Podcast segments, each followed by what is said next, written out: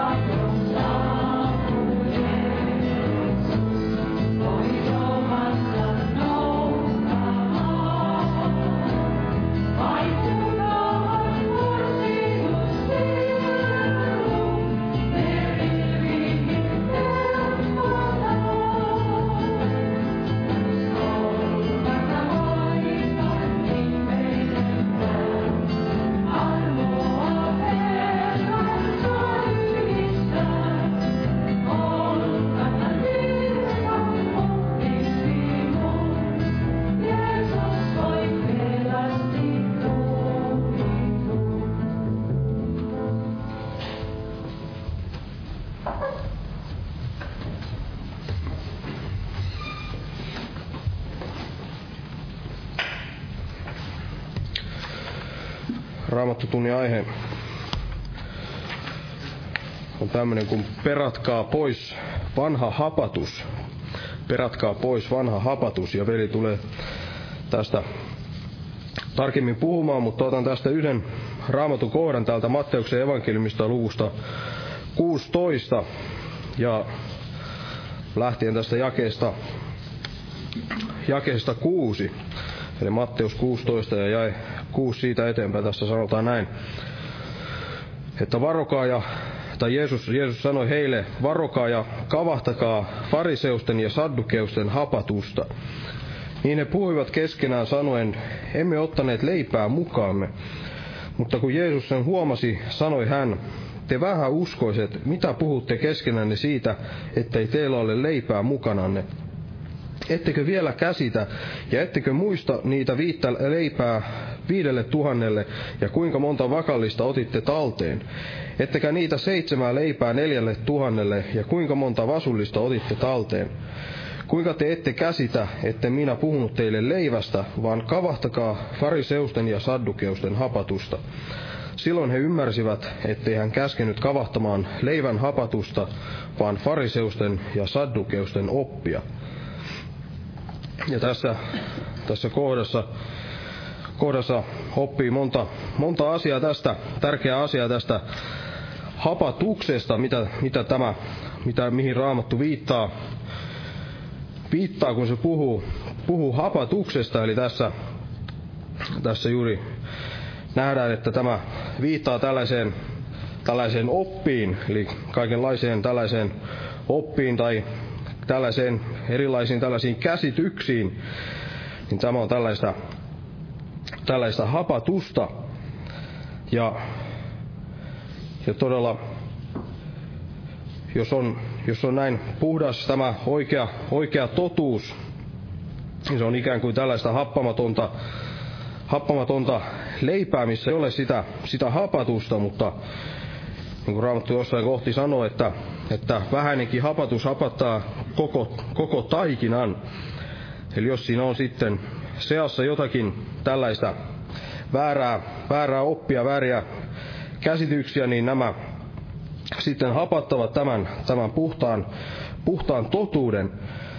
Ja, ja tässä kohdassa myös käy, käy ilmi, että vaikka raamatun tämän tunnin aiheena on, että peratkaa pois vanha hapatus, niin se viittaa varmasti ensisijaisesti siihen hapatukseen, mitä, mitä jokaiselle meistä on tullut siinä elämän, elämän varrella ennen kuin saimme sitten oppia tuntemaan tämän, tämän totuuden, eli se, se väärä, väärä siemen, minkä vihollinen kylvi ennen kuin Jumala sai sitten meidät, meidät pelastaa, niin niin se tulee näin, näin perata, perata pois. Mutta tässä, tässä kuitenkin käy ilmi, Jeesus puhuu tässä opetuslapsillensa, niin käy ilmi, että, että sellaista hapatusta voi, voi tulla, tulla Jeesuksen opetuslapsillekin.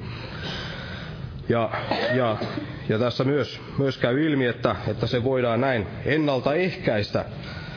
Eli raamattotunnin aiheena on, että peratkaa pois vanha hapatus, mutta varmasti Jumalan tahto on myös, että me ennaltaehkäisemme tällaisen, tällaisen hapatuksen muodostumista, mikä on, tulee sitten viisauksissa ja käsityksissä, mitä, mitä ihmiset ja vihollisen henki saattaa tuoda, tuoda esille monen, monen lähteen kautta, niin tästä Jeesus tässä, tässä varoitti ja yritti näin ennaltaehkäistä, ettei muodostuisi tällaista, tällaista hapatusta näin, näin alkuunkaan.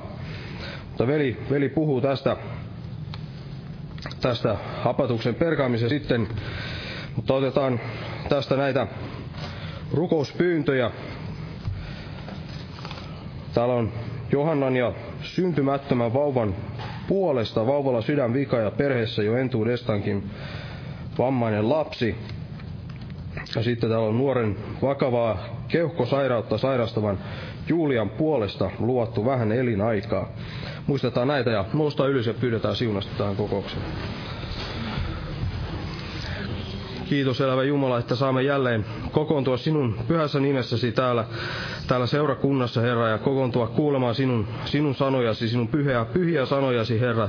Todella kiitos, että, että jälleen avaat meille sinun, sinun sanasi meille ja annat sen sydämessä uskossa sulautua sinne, Herra, että me voisimme muuttua sinun, sinun kuvasi kaltaiseksi, Herra. Todella auta, ettei kukaan meistä olisi tullut tänne näin paaduttamaan sydäntään, vaan, vaan todella saisimme muuttua ja, ja tulla enemmän sinun kaltaiseksesi, Herra, ja pyhittyä, Herra, sinun nimessäsi, Jeesus. Ja todella muista kaikkia uskon veljäsi niissä maissa, missä, missä sinun nimesi tähden vainotaan heitä, Herra. Todella kiitos, että saamme viettää täällä rauhaisaa, rauhaisaa aikaa ja todella auta, että voisimme edelleen viettää todella sellaista rauhaisaa aikaa, Herra, että me saisi kokea sellaisia hirveitä vainoja, Herra. Tapahtuko kuitenkin niin kuin sinä, sinä tahdot, Herra, ja todella auta, jos me näin saamme kokea tällaisia hyviä aikoja, Herra, ettei se olisi meille mitenkään lankeemukseksi, Herra, todella. Ja kiitos, että siunaat tämän kokouksen ja olet luvannut olla meidän kanssamme sinun henkesi kautta, Herra. Kiitos, että puhut meille henkesi ja sanasi kautta tänä iltana Jeesuksen Kristuksen nimessä. Aamen. Istukaa, olkaa hyvä.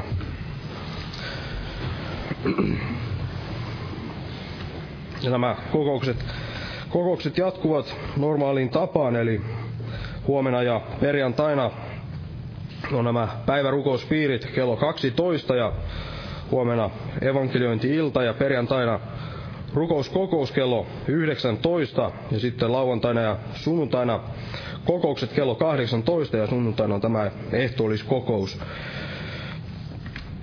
Ja otetaan jälleen yhteinen laulu, laulu numero 272 ja laulun aikana kannetaan vapaaehtoinen uhri Herran työn hyväksi. 272.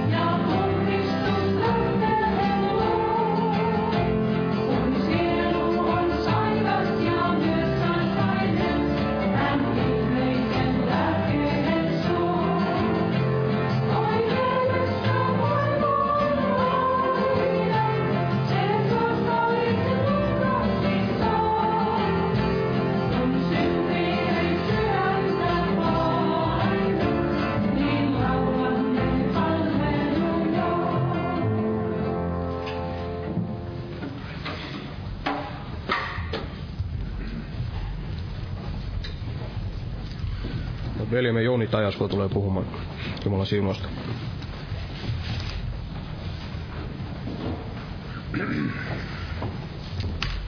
Joo, Jumala rauhaa jokaiselle.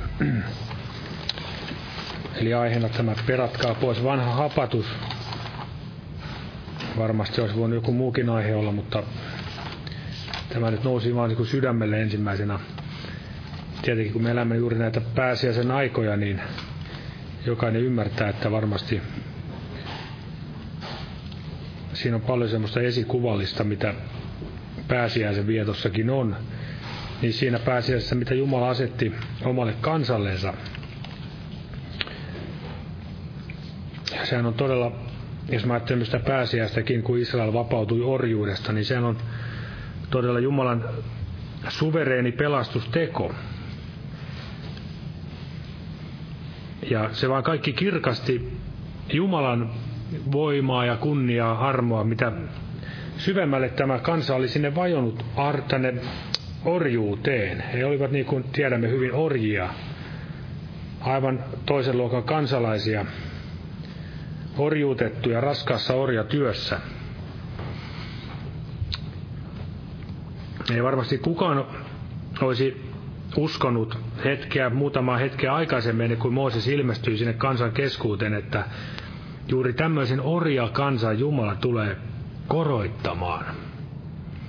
Tai Jumalan valitsema kansa. Varmasti ihminen näin järjellä olisi funtsinut, että se Faarao ja hänen hovinsa ja kaikki ne hienot Egyptin virkamiehet ja kaikki se papisto, se kuuluisi juuri tähän Jumalan valitsemaan kansaan, kun oli hienoutta, kaikkea koreutta ja loistoa ja viisautta. Mutta niin kuin me tiedämme, niin Jumala valitsee, hänen valintansa ei ole niin kuin meidän ihmisten valinta. Ja niin kuin veli tuossa mainitsi tästä aiheesta, niin tätä voidaan todella käydä lävitse monella eri kantilla. Ja en niinkään näistä fariseusten ja saddukeusten opeista ja vääreistä opeista ajattele tänään puhua, koska ei ole sillä tavalla asia tullut sydämelle, niin toki mainita voin siitä, kyllä semmoinen ajatus tuli tässä laiton paperillekin, tämmöisen kuin TV7, kun siellä mainostetaan kaiken näköistä. Juuri en itse koskaan katso mitään tämmöisiä, mutta se mitä vähän on joskus internetistä katsonut, niin huomaa, että siellä mainostetaan monennäköistä sankaria, jotka varmasti eivät sitten kun näitä tutkii, niin huomaa, että ei ne millään tavalla seurakuntaa rajoita, tai rajoita kun siis rakenna, vaan päinvastoin hajottaa. Ja siinä mielessä kyllä täytyy meidän olla näin varovaisia, pysyä tässä Jumalan sanan totuudessa, pysyä niissä opetuksissa, mitä tänne raamattuun on kirjoitettu. Ja sitten jos jotain asiaa sitten tajua, niin sehän ei tarkoita sitä, että tarvitsekaan tajuta, vaan voihan sitä rukoilla viisautta. Ja Jumala on varmasti sitäkin myös luvannut meille antaa, että ymmärtäisimme sen Jumalan tahdonmukaisen evankeliumin ja Jumalan sen oikean puhtaan opin, joka ei varmasti millään tavalla meitä vie harhaan eikä eksytä. Ja ajattelin tämmöistä kuin pyhityselämästä, puhua, tai sitä juuri sitä enemmänkin sitä meidän osuudesta. Ja se on aina yhtä vaikea puhua, ja sen takia, etteikö tästä olisi aikaisemmin puhunut, koska varmasti näin on monasti tehnyt, ja itsekin tästä on puhunut, ja se ei näitä raamatun paikkaa niin kovin vaikea täältä ladella lukea. Ne on aika helposti löydettävissä sieltä raamatun sivuilta nämä asiat, mutta se vaikeus on usein juuri siinä, että miten se asia sitten sulautuu meihin itse kuhunkin, meidän oman elämäämme käytäntöön. Eli se on se tärkein asia tässä, tai sanotaan se vaikein asia, ei niinkään näitä asioita lukea täältä.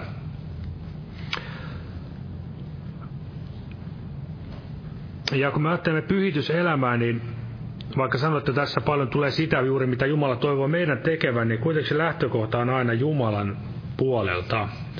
Kun Jeesus rukoili siellä ylimmäispapillissa rukouksessa ja Johannes evankeliumi 17. luku, että pyhitä heidät totuudessa, sinun sanasi on totuus. Niin ilman tätä rukousta niin me emme voisi koskaan pyhittäytyä, ellei Jumala itse ensiksi pyhittäisi meitä. Eli se kaikki lähtee aina Jumalasta, Jumalan armosta. Ei Jeesus sano, että koittakaa nyt veljet pyhittää itsenne, vaan hän rukoili isältä, että pyhitä sinä heidät totuudessa. Eli se lähtee aina sieltä Jumalasta, tämä pyhitys, pyhityselämä. Ja niin kuin me tiedämme, Jeesus on meille myöskin vanhuskaudeksi ja myöskin pyhitykseksi. Hänet on Jumala asettanut meidän pyhitykseksemme eli Jumalan sana. Ja myöskin siellä sanotaan, että hän tehköön, eli Jumala tehköön meidät kykeneviksi kaikkeen hyvään. ja vaikuttakoon sen, mikä on meille otollista. Se löytyy hebrealaiskirjasta kirjeestä. Eli Jumala vaikuttakoon teissä sen, mikä on hyvää. Eli kaikki se, mikä on hyvää, totta, vanhuskasta, niin se on Jumalan vaikuttamaa. Eli todellinen pyhityselämä, se on aina lähtöisin Jumalasta. Jos se lähtee meistä itsestämme, niin se ei koskaan sitten ole, ole sitä Jumalasta lähtöisin olevaa pyhitystä, vaan se on juuri sitä myöskin, mitä nämä fariseuksetkin harja, harjoittivat, eli sitä oma vanhurskautta. Eli se saattaa ajan, ajan tuntua, hetken aikaa tuntua hyvältä, että onpas tässä hienosti mennyt, kun pystyn täyttämään näitä pykäliä ja säädöksiä, mutta jossain vaiheessa tulee sitten aina se toppi, ettei huomaakin, että ei, se vie kuin umpikujaan se tie. Eli nousee niin kuin tämä tie pystyy. Ja näin varmasti Jumala on tarkoittanut, että meiltä loppuu semmoinen vääränlainen oma, oma voimaisuus, vaan että todella hän on se meidän pyhityksemme alku. Hän on meidän uskomme alkaja ja täyttäjä. Jeesus Kristus, hän on myös varmasti myös pyhityselämämme alkaja ja täyttäjä. Eli me olemme luodut hyviä töitä varten, hyviä tekoja varten, varmasti siihen kuuluu myös tämä pyhityselämä. Ja niin kuin Jesajassakin sanotaan, että kaikki meidän tekomme olet sinä tehnyt. Eli Jumala on ne valmistanut ja varmasti siihen kuuluu myös tämä pyhyydessä ja vanhuskaudessa vaeltaminen. Ja myöskin sanotaan raamatussa, että saakoon Herra teoistansa iloita.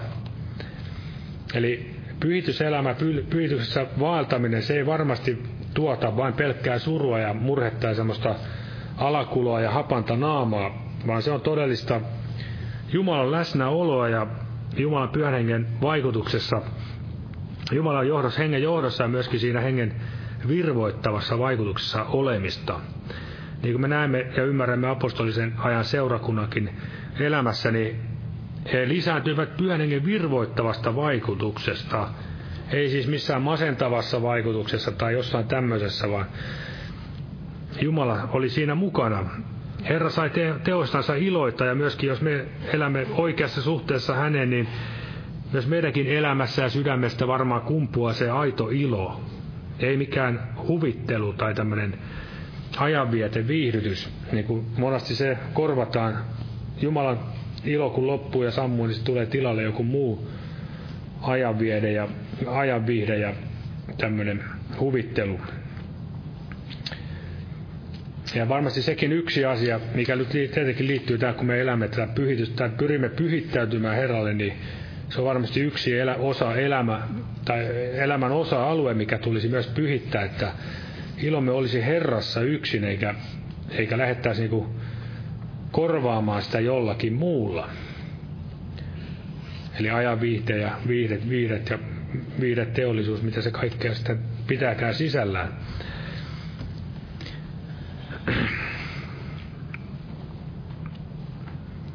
Ja otetaan tästä vaikka nyt aluksi yksi raamatun kohta, kun lähdetään tätä tutkimaan, niin täältä toisesta aikakirjasta.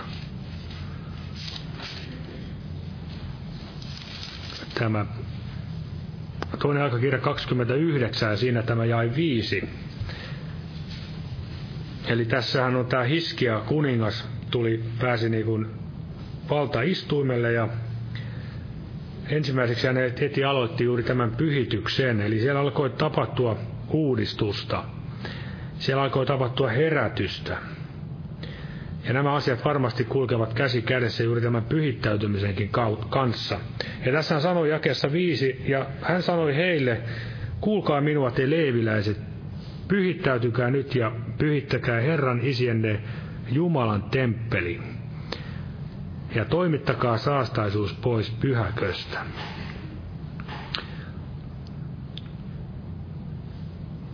Ja tässä oli sitten Herran, Herran käsi heidän mukanansa, ja näin alkoi todella tapahtumaan. He pyhittivät itsensä ja myöskin pyhittivät sen Herran temppelin. Ja meidänkin elämässämme on varmasti tämä, jokaisella meillä, jotka tänne olemme tulleet, niin on tämä oma temppeli, her, hengen temppeli, savimaja, joka meidän tulisi näin myöskin pyhittää Herralle. Eli pyhittäminen tarkoittaa jotenkin näin, että se on erottaa jollekin ja erottaa jotakin varten. Me olemme erotetut Jumalalle ja myöskin hänen käyttöänsä varten. Ja niin kuin me näemme tässä, niin aikaisemmat kuninkaat eivät olleet näin tehneet. varmasti olivat kuulleet tästä ja lukeneet niin kuin mekin, mutta eivät olleet jostain syystä näin tehneet, vaan olivat kaikkea muuta tehneet sen sijaan. Ja Raamattu sanoo, että me olemme kuninkaallinen pap- papisto, pyhä heimo, aivan niin kuin nämä leeviläiset siellä vanhan testamentin aikoina. Ja Jumala tarvitsee, tai sanotaan että jos Jumala ei mitään tarvitse, mutta hän varmasti käyttää, ottaa käyttöönsä niitä, jotka ovat hänelle pyhitettyjä. Eli hän haluaa, että hänen kansansa on pyhä ja pyhitetty hänelle, hänen käyttöönsä varten. Ja myöskin, että hän voisi itse näin ilmestyä kansansa keskuudessa. Niin kuin tässäkin tapauksessa, niin Hiskian aikana alkoi todellinen herätys ja se siunasi sitä kansaa. Jumalan läsnäololla valtavasti tapahtui niitä ihmeellisiä asioita siellä Hiskiankin kuninkaan päivänä, kuinka Jumala suojeli, varjeli kansaansa täydeltä tuholta. Mutta myöskin me näemme sitten, jos ihminen sitten ei, Israelin kansakaan ei tätä pyhitystä, tai eivät halunneet pyhittää itseänsä elämäänsä, vaan valitsivat kaiken saastaisuuden ja muun, niin Jumala kyllä ilmestyi kansansa keskuudessa, mutta hiukan toisella tavalla. Oli kuritusta ja oli tätä ruoskaa, oli kaiken näköistä ahdistusta. Ja ikään kuin hän peitti kasvonsa kansansa hädältä, kunnes he jälleen sitten alkoivat etsiä häntä. Eli pyhityselämä, jos me kysymme itseltämme rehellisesti, että haluammeko sitä, niin välttämättä se, aina se rehellinen vastaus ei aina ole sitä, että sitä juuri haluaa, mutta kuitenkin se on se asia, mitä me tarvitsemme. Oli sitten kyse myös herätyksestä, että ihminen mielellään eläisi, jäisi semmoiseen mukavaan olotilaan ja on vähän niin kuin kokee semmoista muutosvastarintaa. Ei haluaisikaan välttämättä, kun pitää näitä asioita täällä kirjojen välissä, kirjojen kansien sisäpuolella. Eli se on helposti se meidän ongelma, että Jumala saako muuttaa siinäkin asiassa, että todella emme vain jäisi niin kuin mietiskelemään ja pohdiskelemaan ja lueskelemaan ja kuuntelemaan näitä asioita, vaan todella se saisi jotain tehdä myöskin siellä meidän sydämissämme. Ja myöskin tämä yksi kohta täältä voitaisiin ottaa toinen kirja korintolaisille ja siinä seitsemäs luku.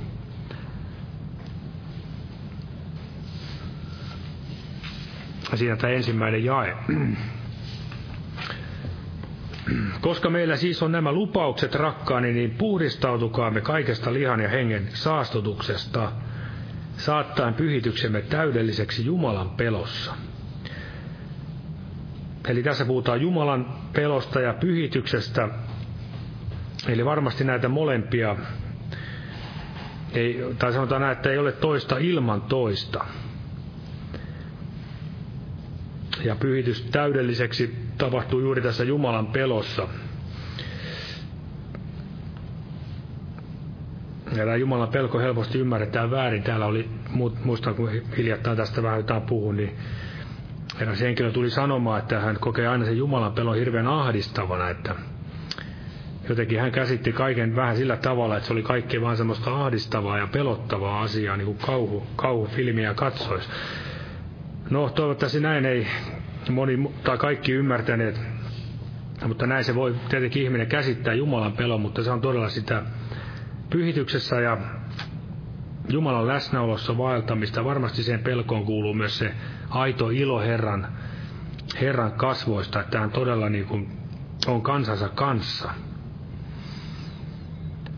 Ja tässä puhutaan näistä lihan ja hengen saastutuksista. Jos nyt katsotaan, mitä on lihan ja hengen saastutukset, niin Paavali toisessa kohdassa sanoi siellä, muistaakseni Efesolaiskirjassa, että lihan ja ajatuksen mieliteoista. Eli varmaan tässäkin on yksi alue, mitä me joudumme käymään lävitse. Lihan teot. Lihan teot ovat, niin kuin tiedetään hyvin, ne haureus, saastaisuus, irstaus. Ja sitten nämä hengen saastutukset, niin ajattelisin näin, että se on enemmän sitä ajatusmaailmaa, mikä saastuttaa meidän henkeämme. Eli meidän tulee myös puhdistautua tällä ajatusmaailmankin puolella. ei vain pelkästään ulkonaiseen puhdistukseen. Eli kaikki elämä lähtee sieltä sisimmästä ja nämä juuri tulisi näin pyrkiä Herralle pyhittämään ja puhdistautumaan. Jos me katsomme, mitä sitten vanhan liitonkin aikana, niin sieltähän me opimme hyvin paljon sitä, minkälaista oli tämä Jumalan pelossa vaeltaminen ja pyhä elämä, niin sieltähän ne varmaan parhaimmat esimerkit löytyy, niin mainitsen vaan tässä tämmöisiä asioita kuin psalmissa 141 ja siinä jälkeessä neljä David rukoili, että älä salli minun sydämeni taipua pahaan pitämään jumalatonta menoa. No nyt mä unohin se itse, niin otetaan se ihan kirjaimellisesti, ettei me ihan hakoteelle. Eli psalmi 141 ja siinä jäi neljä. No, kutakuinkin meni oikein. Eli älä, älä salli minun sydämeni taipua pahaan, pitämään jumalatonta menoa väärintekijän kanssa. Eli tämä oli Daavidin rukous. Jumalaton meno väärintekijän kanssa. Eli varmasti näin, jos me paljon vietämme aikaa niin sanotun jumalattomien kanssa, niin, niin varmasti siihen myös alkaa pikkuhiljaa sisältymään tätä jumalatonta menoa. Koska emme varmasti voi odottaa, että he eläisivät pyhää elämää, jos me emme itsekään sitä elä. Ja sitten tämmöisiä vaan laitan, ne varmasti enempää kaivaa raamatusta, mutta Joosef siellä, kun tämä Potifarin vaimo häntä näin viekoitteli, niin hän sanoi, että kuinka minä siis tekisin niin suuren pahan teon ja rikkoisin Jumalaani vastaan. Eli tässä nähdään tämä ajatus, että pahan karttaminen, hänkin ikään kuin pakeni, niin kuin se sanotaan, paetkaa haureutta, niin hän ikään kuin todella pakeni kirjaimellisesti. Ja vaikka sai siitä sitten kärsiä vähän niin kuin lisät rangaistusta, mutta se oli kaikki kuitenkin Jumalan kasvatusta hänenkin kohdallaan. Eli hän tahtoi pitää itsensä puhtaana myös tällä lihan alueella, seksuaalisilla näissä tälläkin alueella, missä varmasti käydään rajua kamppailua. Ja myöskin voidaan ajatella näin, että Jumalan pelko ilmestyy, ilmanee myös sillä tavalla, että me teemme hyvää. Koska Samuel sanoi, ja se voidaan vaikka ottaa tässä ihan tätä kirjaimellisesti, ensimmäinen Samuelin kirja, siinä 12 luku.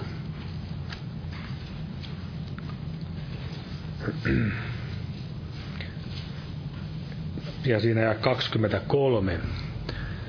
Hän sanoo näin, että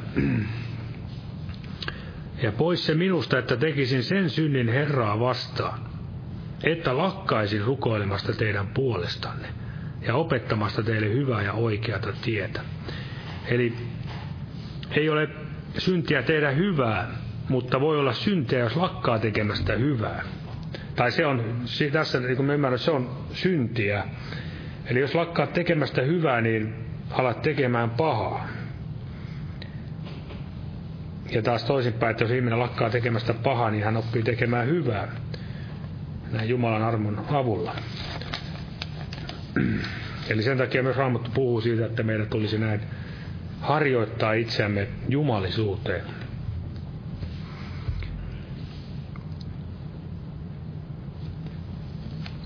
Ja mennään sitten sinne korintolaiskirjeeseen, mistä tämä illan otsikkokin tuli otettua. Eli tämä ensimmäinen kirja korintolaisille viides luku. Täältä luetaan muutama jae. Siinä jakeet 6-8. Tässä sanotaan näin, ei ole hyvä, että kerskaatte, ettekö tiedä, että vähäinen hapatus hapattaa koko taikinan. Peratkaa pois vanha hapatus, että teistä tulisi uusi taikina, niin kuin te olettekin happamattomat, sillä onhan meidän pääsiäislampaamme Kristus teurastettu. Viettäkäämme siis juhlaa ei vanhassa hapatuksessa, eikä ilkeyden ja pahuuden hapatuksessa, vaan puhtauden ja totuuden happamattomuudessa. Eli tässä puhutaan todella tästä vanhan hapatuksen perkaamisesta. Ja, ja niin kuin veli tässä mainitsi nämä fariseukset ja saddukeukset, niin heidän oli juuri tämä ulkokultaisuus.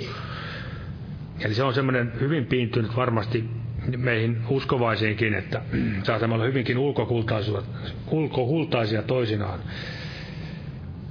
Ja hapatus on, niin kuin Raamatussa myös ymmärrämme, se on synnin vertaus. Hapatus, mitä se tekee taikinalle, se myöskin paisuttaa. Ei ole hyvä, että kerskaatte. Minkälainen ihminen kerskaa semmoista asiasta, mitkä ei ole hyviä, niin varmasti ihminen, joka on, kers- on paisunut. Hän on paisunut eikä mitään ymmärrä. Todellisuudessa hän on siis ymmärtämätön ja tekee itsellensä vain haittaa. Eli tämä on juuri tätä perkaamista, eli kerskaa oikeista asioista. Mistä Raamattu sanoo, että meidän tulisi kerskata? Ei kerskasta, kerskata ylvästelyssä, niin kuin siellä Jaakobin kirjassakin sanotaan, vaan joka kerskaa hänen kerskauksenaan olkoon Herra. Näin Raamattu sanoo. Meidän kerskauksemme on Jumalan kirkkauden toivo. Ja myöskin sanotaan, että meidän kerskauksemme ovat ahdistukset. Ahdistukset saavat aikaa kärsivällisyyttä ja niin edespäin. Eli siis kerskauksena voivat olla myös ahdistukset. Varsinkin semmoisilla ihmisillä, jotka ymmärtää, mikä siunaus niihin kätkeytyy. Eli ei, niin kuin tehdä, ei tulisi tehdä niin kuin sanotaan, että älköön rikas kerskatko rikkaudesta. Eli rikkaat ihmiset voivat kerskata juuri sillä, mitä he omistavat, tai viisas kerskaa sillä viisaudellaan, mitä hän tietää, vaan meidän tulisi kerskata Herran, että me tunnemme hänet, ja tietenkin, että hän tuntee meidät.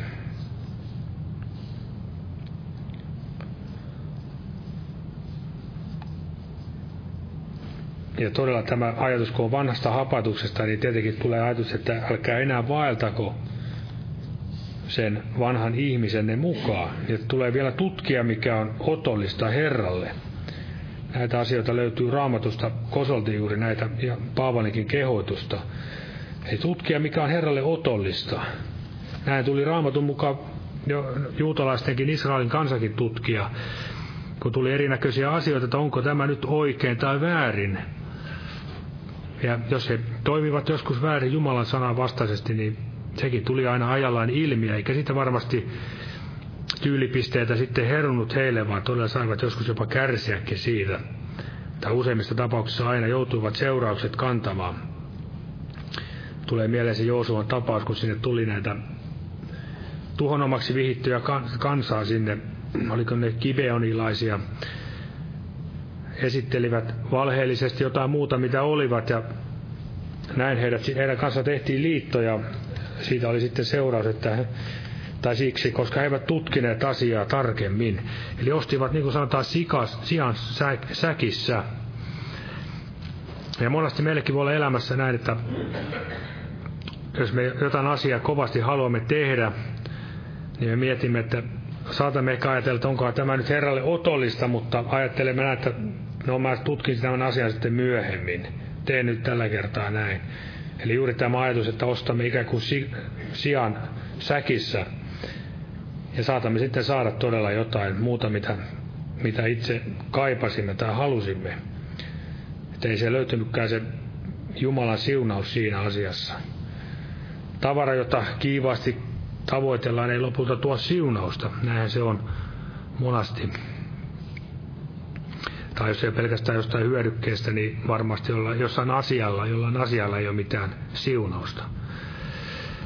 Ja tässä mainitaan myös, että niin kuin te olettekin happamattomat.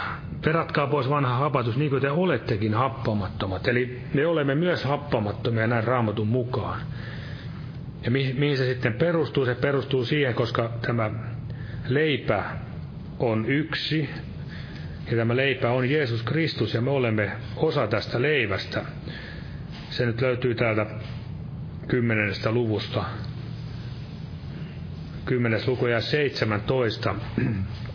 Että koska leipä on yksi, niin me, mole, me monet olemme yksi ruu, ruumis. Ja tämä leipähän on, niin kuin me tiedämme, Jeesus Kristus elämän leipä. Eli synnillä ei ole sellaista valtaa, emme ole enää saatanan omia, vaan me olemme Jeesuksen omia, niin synnillä ei ole meihin sellaista valtaa, että se voisi näin pitää otteessaan meitä. Sen takia sanotaan, että me voimme perata, panna pois.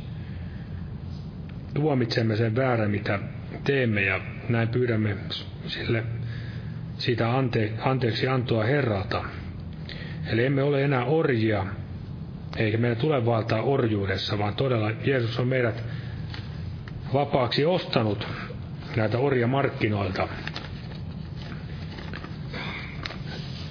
Eli sekin on hieno kuva, että meidät on todella ostettu vapaaksi. Jumala on ostanut omalla rakkaan poikansa Jeesuksen sovintoverellä meidät tämän maailman turhuuden markkinoilta, orjamarkkinoilta omaksensa. Ja myöskin tässä voidaan lukea se kohta vielä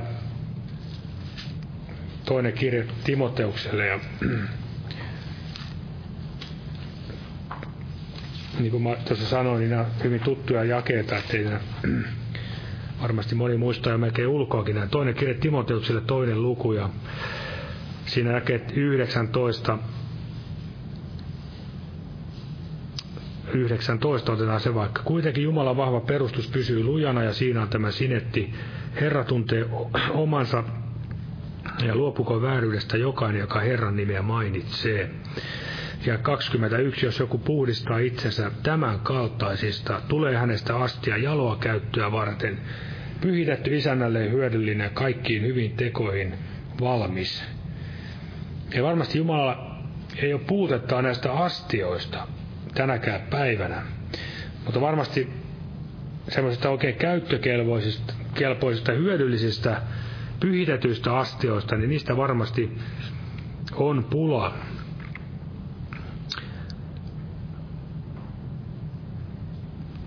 Jumalan kansan keskuudessa tänäkin aikana.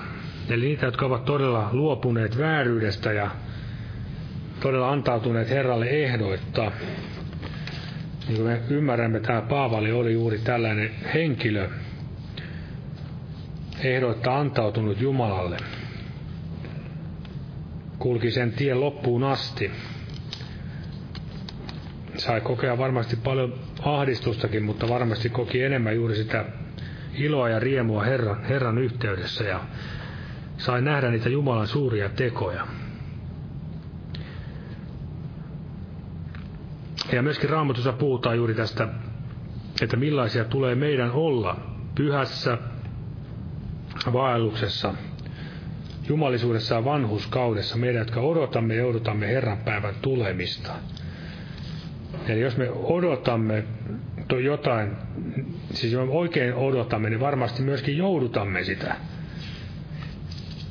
Yritämme kaikkemme tehdä, että se odotus loppuisi ja saisimme todella sen, mitä odotamme. Eli millaista odotusta me sitten itse kukin teemme, niin sitä voidaan varmaan miettiä, että onko Jeesuksen Herran päivän tulemus meille semmoista odotusta, jota vaan hyvin pelolla tai passiivisesti teemme, vai onko se jotain, jota mielellä, mielellä vaikka vähän jouduttaisimme? Ja millä tavalla me voimme jouduttaa juuri sillä tavalla, että elämme sitä hänelle otollista elämää, aivan niin kuin Paavalikin eli. Eli odottaa ja jouduttaa. Ei vaan pelkästään odottaa, vaan odottaa ja jouduttaa. Se on varmasti semmoinen yksi tunnuspiirre sellaisessa ihmisessä, joka todella rakastaa, rakastaa Herransa. Tulee Herra Jeesus, niin kuin siellä sanotaan. Ja niin kuin Raamattu sanoo, että ei yksikään, joka sinua odottaa, joudu häpeään. Häpeä joutuvat ne, jotka ovat syyttä uskottomat. Eli häpeä joutuvat ne, jotka ovat syyttä uskottomat. Jumalan antama tai Jumala on uskollinen. Ja tämä uskottomuus ei varmasti häntä miellytä, vaan häpeä joutuvat ne, sen häpeä, jotka ovat hänelle syyttä uskottomat. Raamattu puhuu uskottomuudesta myöskin sellaisella nimellä kuin aviorikos. Myöskin Juuda, anteeksi, Jaakob käytti siellä kirjassa, että te aviorikkojat. Ettekö tiedä, että maailman ystävyys on vihollisuutta Jumalaa vastaan? Eli tahtomalla olla maailman ystäviä, mukautumalla maailman ajan mukaan, niin meistä tulee Jumalan vihollisia. Se nyt löytyy näillä vanhakiliiton puolelta hyvin tarkasti, miten juuri kävi Israelille moni, monia kertoja, kun he hylkäsivät Jumalan, olivat uskottomia hänelle. Heissä alkoi tämä haureuden henki heitä vietellä. Ja eikö tänäkin aikana, jos me katsomme, niin juuri näin ole käynyt paljolti. Että mikä tuossa oli uutinen Metrolehdessä, että joku rokki, rokkia ja ylistystä bubissa, jossain tämmöisessä joku niin sanottu helluntalaisten nuorten uusi juttu, millä yritetään jotain saada aikaan, niin kyllä se oli aika, aika surullista, kun ajattelee, että toisella puolella maailmaa niin ihmiset joutuvat hengellänsä maksamaan sen, että he uskovat Jeesukseen. Ne näkevät kaikenlaista vaivaa ja täällä sitten vaan yritetään kaikin tavoin vaan mennä lähemmäksi, lähemmäksi tätä maailmaa. No varmasti siihenkin tulee loppu tavalla tai toisella, sen me varmasti ymmärrämme. Eli näin. Ja myöskin puhutaan näistä valeprofeetoista opettajista, eli niitä on paljon tänäkin aikana liikkeellä. Ja se, että haluammeko sitten odottaa Herraa, niin se on varmasti hyvä kysymys. Odotammeko häntä, ja, niin varmasti se on se, mikä saa aikaa myös meissä sitä pyhitystä,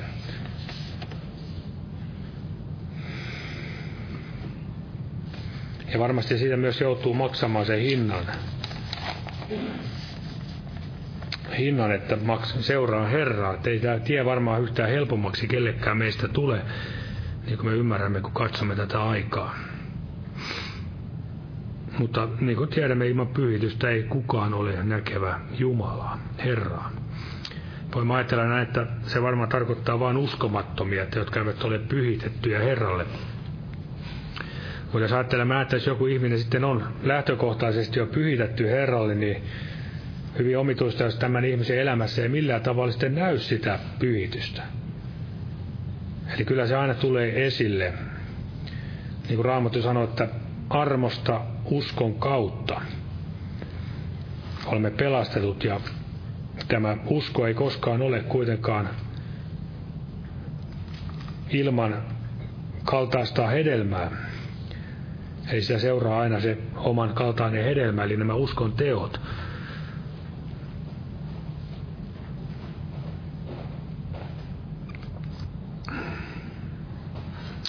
Ja melkein voisi alkaa tässä väitellä lopetella, niin mä luen tässä vielä Hesekielin kirjasta ihan tämmöisen niin kuin hyvin monasti luetun kohdan, mutta mikä on kuitenkin aina hyvä muistaa, että ei tule liian, liian semmoista käsitystä, että kaikki on meidän omassa yrityksessä. Toivotaan, että sitä halua nyt jokaisella meistä löytyy tähän, että me haluamme pyhittäytyä Herralle, mutta se, että se kuitenkin on aina lähtökohtaisesti Jumalasta.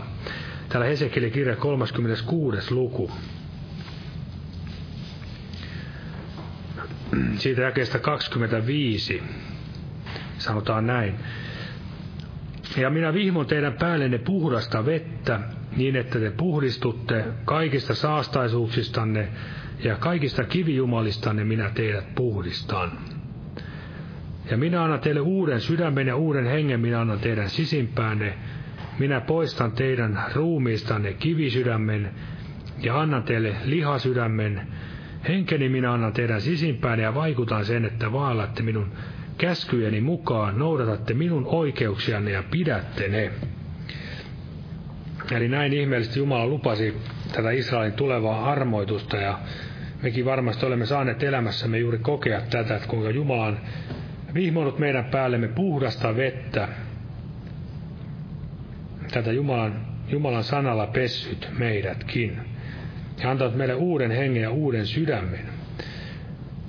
Ja varmasti myös jos kivi, kivi, kivet pääsevät jälleen siellä ikään kuin tekemään, kasvamaan, niin pääsee sydän kiveytymään, niin Jumala varmasti uudelleen voimallinen poistamaan nämä kivet, kivet ja antamaan sen lihasydämen, että semmoinen paatumus, mikä helposti voi tulla, niin se poistuisi. Ja myöskin tämä ajatus tästä uudistuksesta. Puhutaan mielen uudistuksesta ja mielen muutoksesta. Ja sitä varmasti tarvitsemme kaikessa aina muistaa, että se on armo, että saamme uudistua ja se on armoa, että saamme muuttua mieleltämme. Koska siellä Paavalikin sanoi, että ehkäpä Jumala antaa heille mielen muutoksen, että selviävät perkeleen pauloista. Eli se on aina Jumalan armoa, Jumalan pelastusteko meitä kohtaan, että hän alkaa ikään kuin kolkutella meidän mieltämme osoittaen sen synnin, vanhuskauden ja tuomion. Näin tahtoen todella muuttaa myös meitä. Ja kovasti hän uskovasti toivoo, että herätystä tulisi, eli tapahtuisi mielen muutosta uskomattomien ihmisten joukossa, mutta on se epäreilua vähän odotella sitä, että he tekevät parannusta, jos me itsekään emme tahdo omassa elämässämme tehdä niin. Eli varmasti Jumala odottaa näin, että hänen kansansa se tekee ensiksi. Siellä sanoa raamattu myös, että nämä tuomiotkin alkavat aina Jumalan huoneesta. Aamen. Nostaa vielä pyytämään siunausta tälle.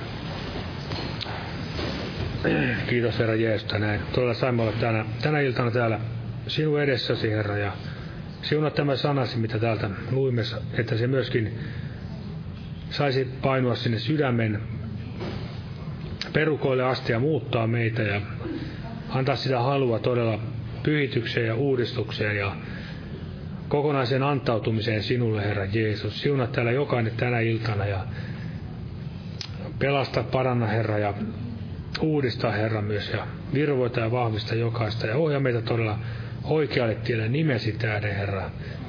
Jää näin siunaamaan meitä pyössä nimessäsi. Aamen. Olkaa hyvä ja istua.